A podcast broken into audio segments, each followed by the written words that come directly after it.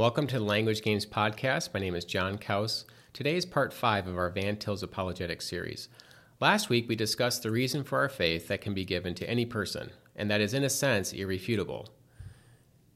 That is, the Creator of the world testifies to me that I am His child.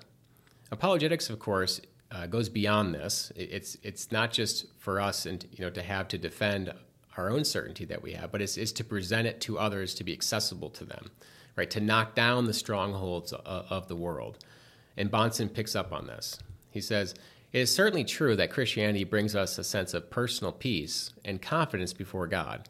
And this inner experience of the faith, being right and our own coming to be right with God, cannot adequately be communicated in words. However, appeals to this inner feeling do not constitute an argument which should persuade others of the truth of Christianity. That is, the apologist maintains that its truth has a public nature, open to inspection, and independent of what anybody thinks or feels about it.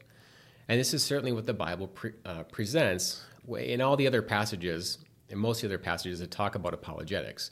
It's, it's, it's going out and it's taking down the world, okay, bringing it into submission to Christ. So we're 2 Corinthians 10:5, casting down imaginations and every high thing that exalteth itself against the knowledge of God and bringing into captivity every thought to the obedience of Christ.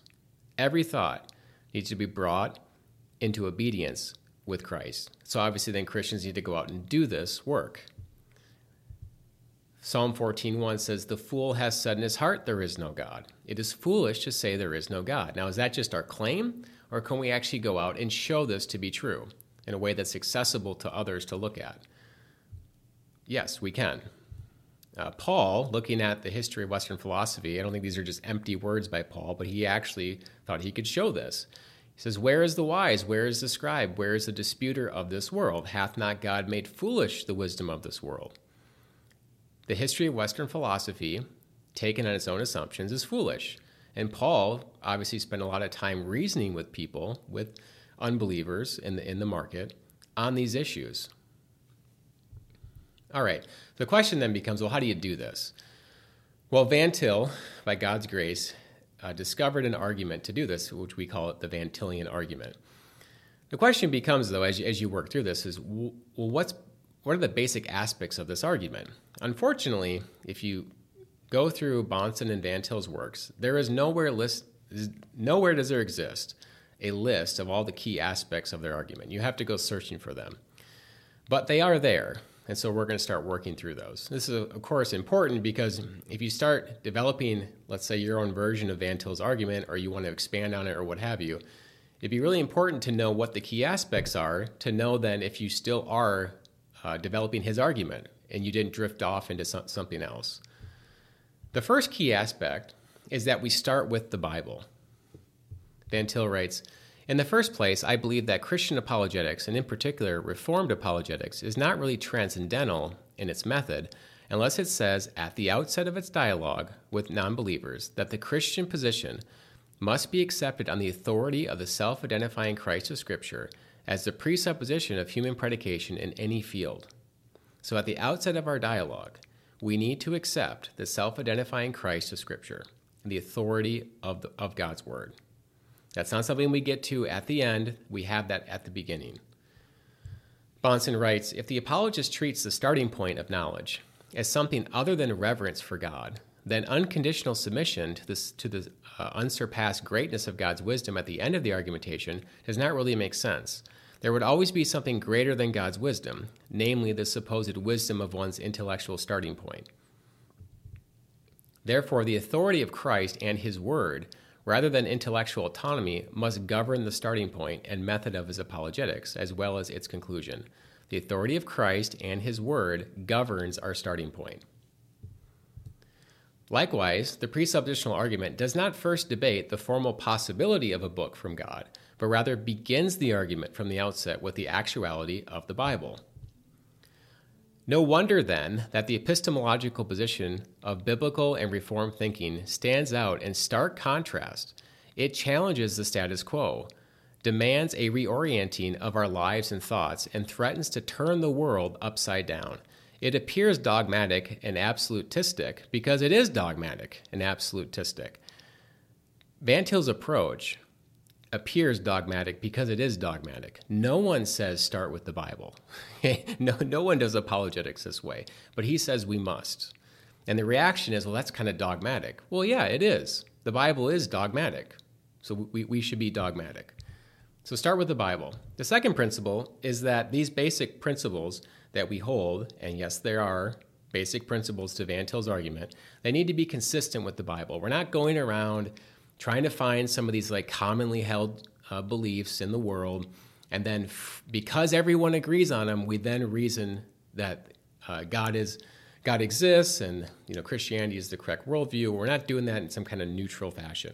Okay, we're taking basic principles that God has given us from the world and from His Word, and then we're, we're using that to, to build the argument.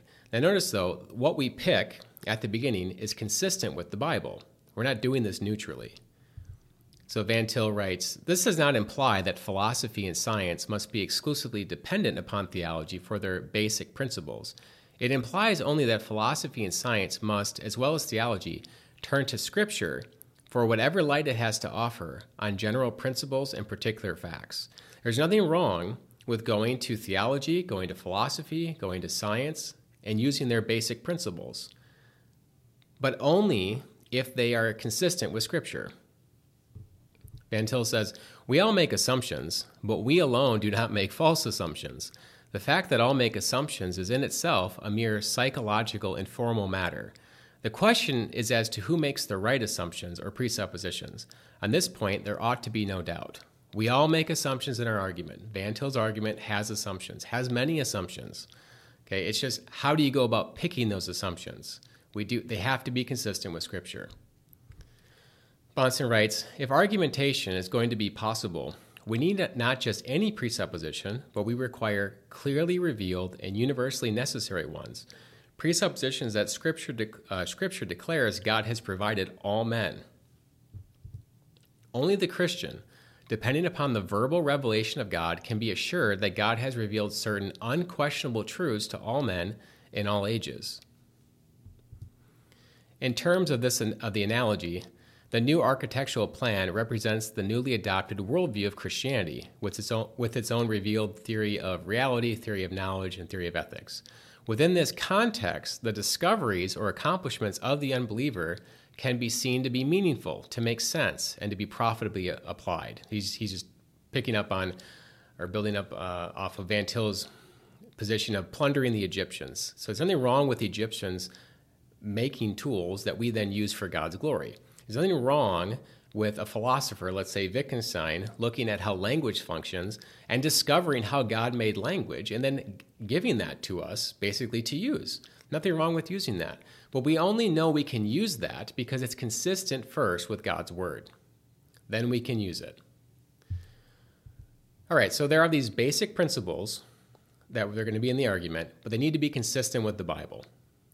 Got to be consistent with the Bible. All right, there are three more aspects to Van Til's apologetic, and we'll go through them next week. For more content like this, you can find us on X at underscore language games. See you next time.